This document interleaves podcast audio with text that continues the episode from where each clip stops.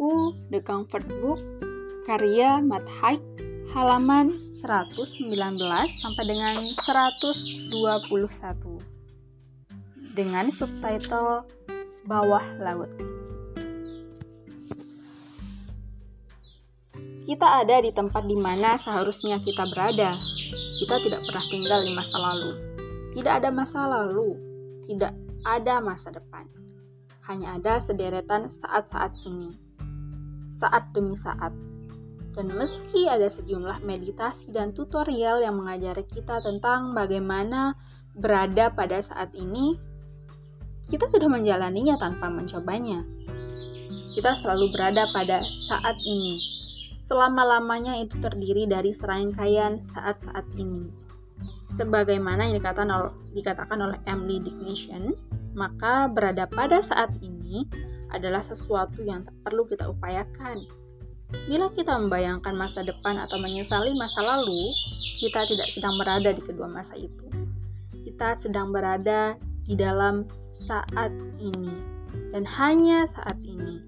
Karena suatu kenangan atau impian diingat atau diangankan dengan sarana dan jalinan saat ini. Selalu saja hari ini, kemarin, dan esok adalah juga hari-hari ini. Namun, tentu saja, ketika membicarakan berada pada saat ini, Maksud kita lain lagi. Kita sedang membicarakan bagaimanakah agar benar-benar menikmati saat ini, jauh dari rasa cemas. Agar benar-benar mengalaminya sebagaimana kita membayangkan para hewan berhasil menjalaninya tanpa mempersoalkan apa yang akan terjadi atau tanpa menggulirkan layar Instagram sampai jempol kita putus. Menjalani hidup meluncurkan diri di atas setiap gelombang dan menemukan kekekalan diri di setiap momen. Dalam kata-kata Henry David Thoreau, namun sejujurnya itu terdengar agak melelahkan dan mungkin tidak praktis taktis.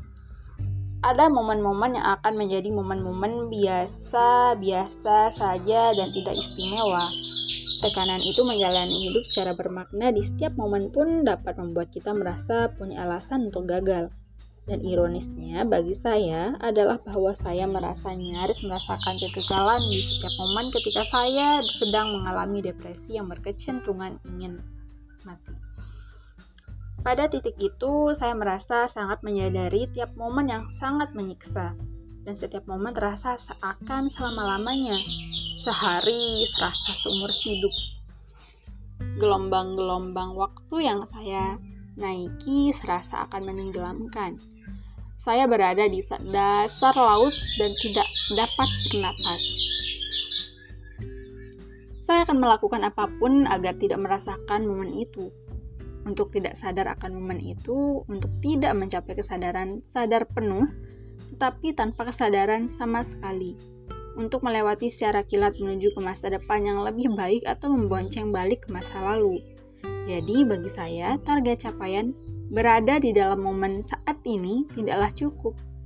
Saya ingin merasa yakin bahwa berada di dalam momen itu tidak akan membunuh saya. Salah satu kendala utama untuk menikmati momen saat ini adalah fakta bahwa banyak dari kita, termasuk saya, adalah seorang pekerja. Kita tidak bisa hanya duduk-duduk sebagai yang hidup, karena banyak sekali yang belum terselesaikan deretan email yang belum terjawab, tagihan yang belum dilunasi, dan target-target yang belum dicapai. Bagaimana pula kita bisa santai-santai saja sebagai yang hidup ketika begitu banyak yang harus kita kerjakan? Impian yang paling sulit dicapai adalah impian untuk tidak disiksa oleh impian-impian sendiri yang belum kita alami untuk mengatasi dan menerima ketidaktercapaian sebagai kondisi alami manusia. Merasakan sudah lengkap dalam ketidaklengkapan kita. Menjadi terbebaskan dari jeratan tali temali kenangan, ambisi, dan lepas dari perbandingan dengan orang-orang lain dan diri-diri yang hipotetis, serta mengalami momen tanpa agenda apa pun, menjadi yang hidup sebebas waktu itu sendiri.